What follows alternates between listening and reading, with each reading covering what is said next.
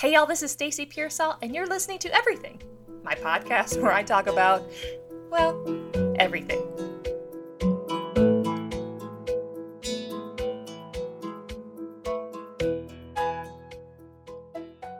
We are midway through December. This is episode 21 of Everything. I'm Stacey. I'm Andy. Welcome back. Welcome back, yes. We are one down. Tyler's gone. Yes, Tyler went back to Philadelphia yesterday. Yep, Monday. Was here for a week, and he had it. I think he enjoyed himself. It seems like it. Tyler's very... stoic? Yes, I think he's, if anybody who didn't know him would think he's a very hard read. And those who know him would think he's a very hard read. Okay. At any rate, yeah, he's unflappable, very quiet. Now, if you know him and it's a topic he likes, he will definitely be chatty. Right, yes. But he didn't go with you. You guys drove up to Aiken. We went to the Equine Rescue of Aiken, where we picked up Biff and Ben on Friday. Two more donkeys. They were meant to be Bob's buddies. Bob needs a buddy. Well, we got him off the trailer and let them kind of settle in. And then we did the introductions. And right. Bob ran right over to them. Yeah, because he's so happy. He's like, I got buddies. He is a happy dude. Yep. And he was bucking and running around and super excited. And everything seemed like it was going to be okay. Yes. Until Biff decided he was going to be a bully. Now... things that you should know. Biff and Ben both were only just gelded, which means they had their, Google it. Stuff taken off, which means they still have hormones. And I think Ben has settled a lot quicker than Biff has. Yeah. And Tyler pointed out that Biff's name actually kind of, if you think of Back to the Future, Biff Tannen was the bully in the movie, so Biff's name was very, very fitting. I am hoping that we get a kindler, gentler Biff once the hormones have left the building. Yeah, I mean, I would hate to have to take him back and say, hey, he doesn't fit. But if he doesn't fit... I don't think it's going to come to that. I think things will settle down. I hope so, because Bob needs friends, not someone to chase him around. He doesn't need frenemies. No. Well, so I sat back and I thought, okay, there's a number of solutions we could do to make things calmer, because we were keeping Biff in the barn at night in the paddock, so his movements were limited, and of course he was lonely, so we would put Ben in there with him, and that's not a real viable solution in the long term. It's not healthy for either Ben or Biff to be locked up all the time. So just at night, but still. Well, just at night, yeah, but... we'd have to babysit them, too, when Biff was out, because Biff would basically... any chance he got. Open his mouth as wide as he could get it, latch onto Bob's neck, and proceed to try and mount him. Well, and he'd walk him in a circle and spin him in circles. He try to mount him. Very violent. He was acting like a little jack, an intact jack or a stud. Right. And anyway, that behavior could definitely hurt Bob, considering... Bob's young yet, and he doesn't really know how to defend himself yet. And he's actually such a sweet dude that he's like, okay, you can do that again and again and again. Yeah. Anyway, so today... before we go there, I also ordered a grazing muzzle, which the muzzle sounds really awful, but it's not really what it seems. It's not like a dog muzzle that clamps it. It doesn't clamp the mouth down. It actually, the animal can still eat while it's grazing. That's why it's called a grazing muzzle. Essentially, what it does is it reduces the animal's ability to take in lots of food. I thought in my mind that a grazing muzzle would be maybe a great deterrent for Biff during the daytime. He could wear the grazing muzzle, and it would prevent him from actually being able to latch onto Bob's neck. And I was thinking, okay, well, once we get that, we'll try it. In the meantime... I decided that I was going to shuffle horses around. Because you have so many of them. I know, I have a few. And over the weekend, my friend Tim, who's also into European Belgians, the imported Brabants, he brought in two girls over the weekend. One is named Peaches, and she came out of Pennsylvania. And then the other is Ellie, who was imported with Earl. And it's actually Earl's cousin. Yes. She's from the Netherlands, actually. She was born in the Netherlands, then brought over to Belgium, and then made the trip across the ocean with Earl, quarantined with him, shipped down here. And anyway, it's kind of cool to have her back here. And she and Peaches will be here for training. So I've got the two girls. I introduced them to Leia and the donkey gals, Flo and Joe. Right. And they're getting settled in. I pulled Prize and Earl out from the big pasture and pulled them into the barn pasture, which is still a big pasture. Nonetheless, I decided to put Biff in with them. Yes. And then put the babies, Floyd, Ben, and Bob, in the adjacent barn pasture. Knock on wood, everything is going okay. Yes. Day one of the yeah, because I don't see Biff trying to run Prize or Earl. Prize is probably the alpha, I would say, in the pasture. Now, Earl has sheer size behind him, so he will push Prize off of his food just by sheer force. But when it comes down to who rules the roost... It's Surprise. I think it's Earl. Earl just doesn't care. Now, people may think Earl is a stallion. Stallions are aggressive, and, you know, they might be violent. The thing about this breed is they are so mellow and, dare I say, passive.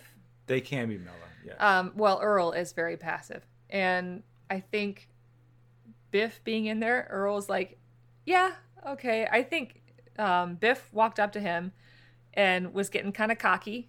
He was, you know, trying to show his position in the pasture, and Earl was like, no, and kind of like swatted at him with his leg, and the donkey was like, oh, okay, I'm not going to do that.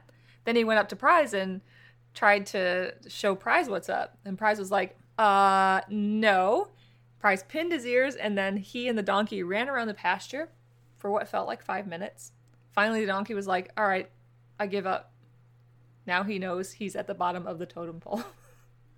So Donkey, Prize, and Earl are all eating at the hay manger. Yes. Relatively copacetic. Oh, yeah. Well, it's a big hay manger. Yeah. Yeah. So hopefully this is the solution. Yes. Everything would be fine. In other news, I had visitors recently. Emily, we did. Well, we did. The Low Country Acres did. You were working. I mainly did the majority of the right. That was the week before Tyler came to visit. Yeah, and it was Ryan and Emily, who I know Ryan through Instagram, and she lives locally here in Mount Pleasant, and she's training her own service dog, and she connected with another gal who is from Alabama. Mm-hmm. She's a physical therapist or going to school to be a physical therapist, and is a puppy raiser. Right. It's pretty cool. Pretty incredible. Cool. Now, Ryan reached out and said that Emily was coming to visit. Could they come out and meet Charlie? And I said, absolutely.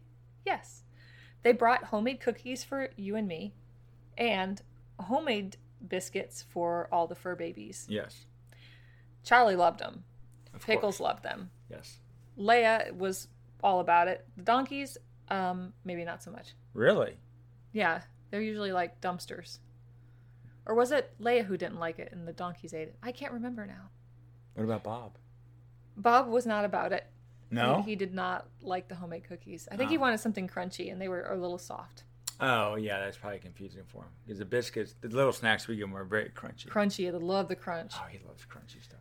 Yeah. So we hooked Prize up and took him for a drive down in the woods, and then Emily and Ryan both got to take the reins. That was pretty fun.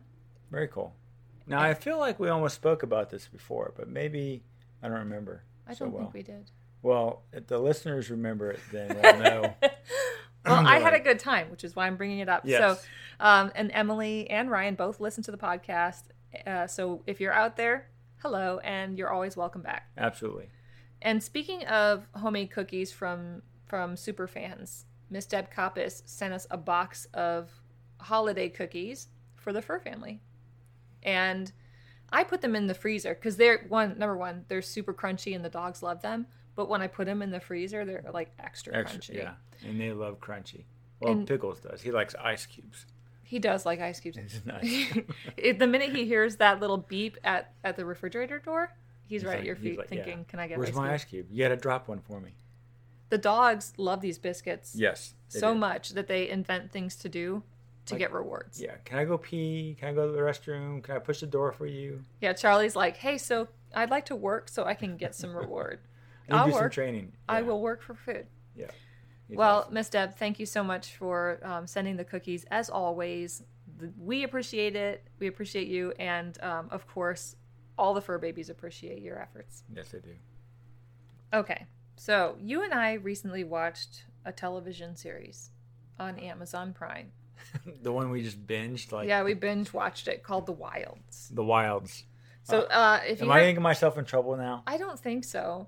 I think you're putting me in No. Yeah. So spoiler alert. It's very good. It's a very good series, but we're about to have a spoiler alert. We're going to spoil it? I don't think so. I think it kind of prompts a good topic for us to discuss. I sit on the board of the School of Humanities and Social Sciences Advisory Board. Okay. At the Citadel. And I don't. And you do not. I do not.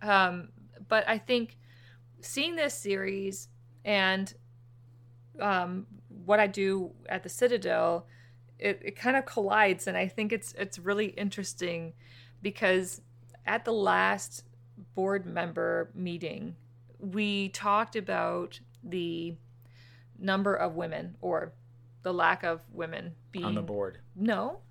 Well, that too, but being recruited to attend the Citadel. Right. The numbers are very, very low. And so there are a few of us on the board who are women, and we had this sort of tangential meeting. It was nothing on the books. It was completely off the books, and we were talking about what drives women to pursue certain careers or certain schools, and how can we help women find their footing at the Citadel, finding the right women to come to the Citadel, leaning on graduates who've already gone through the experience. What are they doing now? How can we get them back to mentor young women? How can we mentor young women? But isn't that the broader challenge, is how to attract women into the military to begin with? Because the numbers are across the board small. It is. I think the highest they've ever been in history. I think it's 15% now. Right, because not only the Citadel, but I would argue the Air Force Academy, West Point, the Naval Academy, those numbers are probably all the same. Yeah, I think so.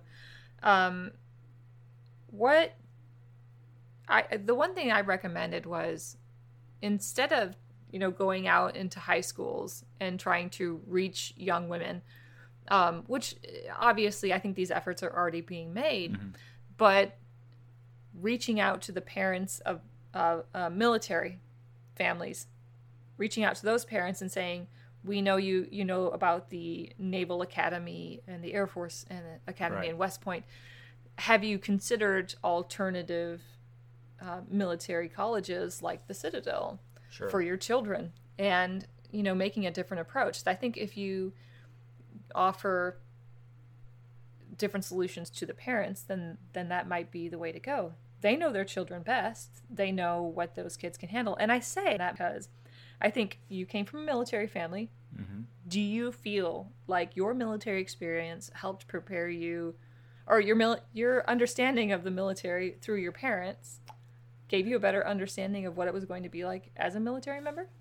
A little. I mean, not completely, because obviously I didn't serve. My dad did, and we didn't even live on base. So I had no idea of all of the in and outs of, that type of lifestyle, living on base or whatever. But no, I mean, yes, to a degree, mm-hmm. I think. I think you also encouraged both your children to join the service. I let them know it's an option. There are no guarantees, right? I mean, you can go to college and there's no guarantees you're going to get a job, right? There's just no guarantees. But I would go back to the conversation as far as women joining the academies.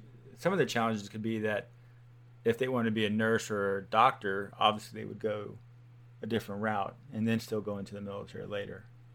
So maybe those numbers are true, but they could be skewed off because not everyone has to go through the academy. to get into the military?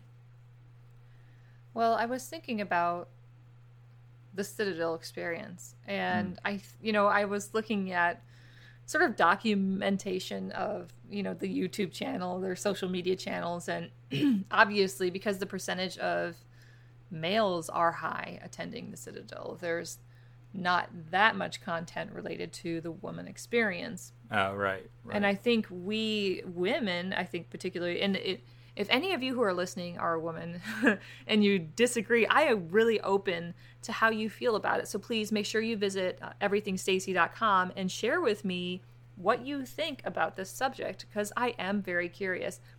For me, I feel like women have a tendency to feel better if they have all the information or somebody there on the inside to help guide them through that experience. There's a big unknown, and plus there might be a lot of demystification that needs to happen. Right. Not every graduate of the Citadel goes into the military track. In fact, it's not a very high percentage. Right. I mean, you graduate with a degree and you don't have to become a Marine or a soldier. And the Citadel experience, I think, there are a lot of benefits from that trial and tribulation that sort of military or paramilitary experience can lend to the individuals post graduation. Sure, but I think as a from a female's perspective, how does that apply? You know what I mean? Mm-hmm. And why aren't numbers higher? So how does that go back to the TV show? Okay, so the TV show that we watched on Amazon called The Wilds, basically, and again, spoiler alert, these group of women are in this faux plane crash, and they are marooned on an island.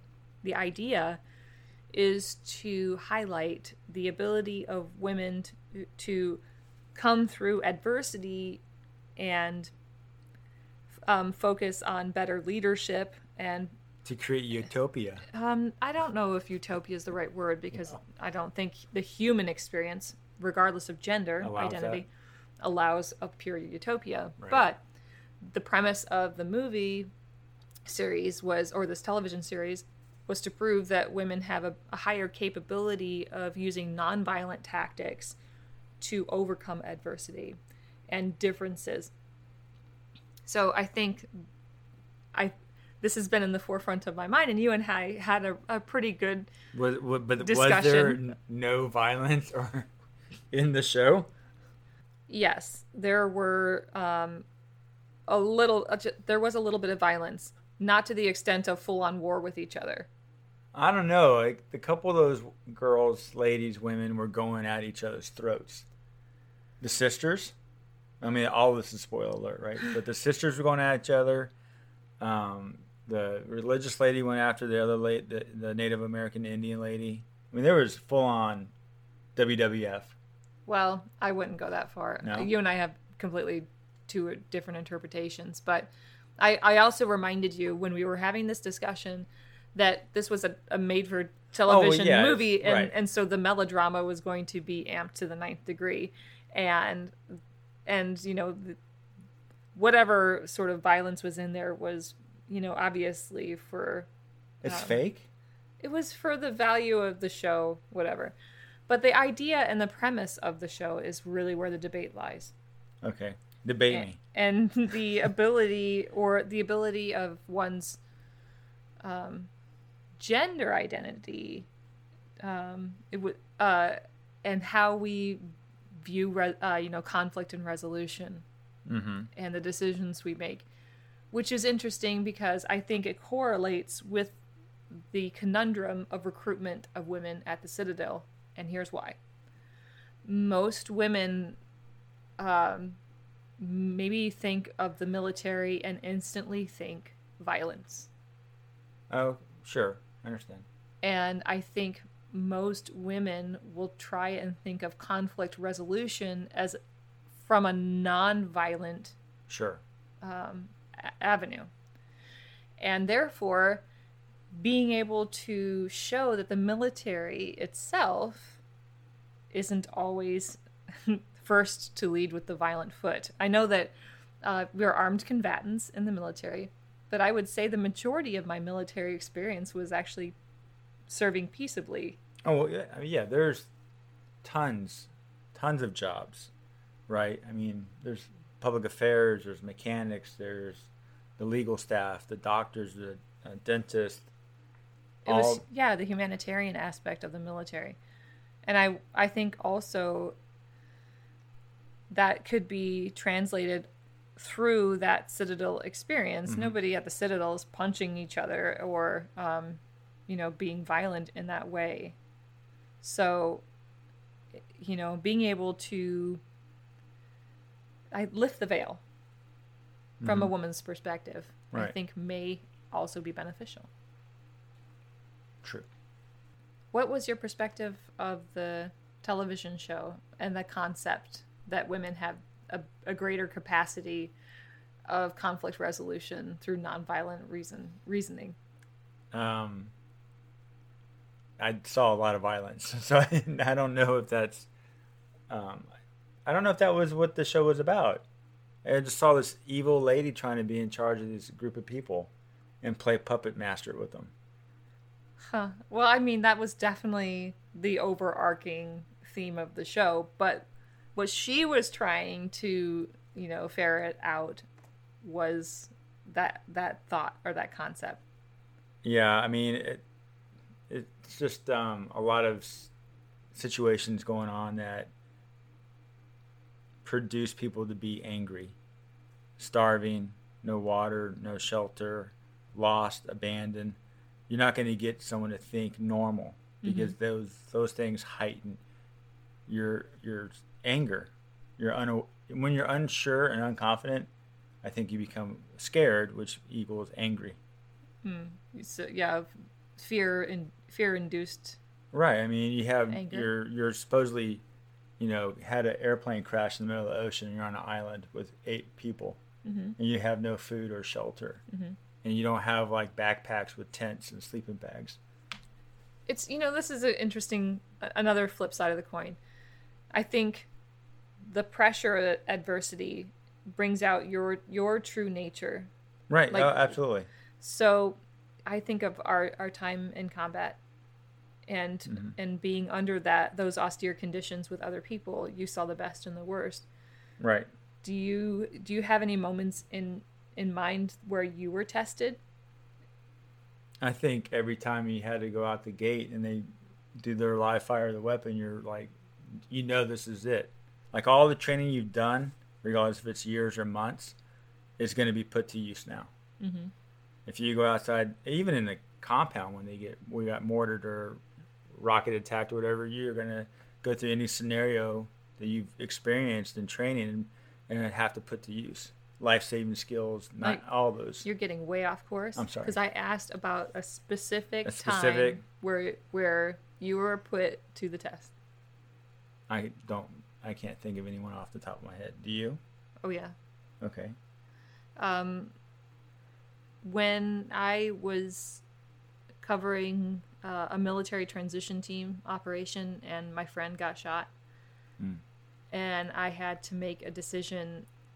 Was I going to be human in that moment and allow myself to just be there, or was I going to fulfill my duty as a military photographer and document that? It was that to me was I think a very pivotal moment in my life, and a threshold I passed through in a better understanding of who I am. That's what I'm talking about.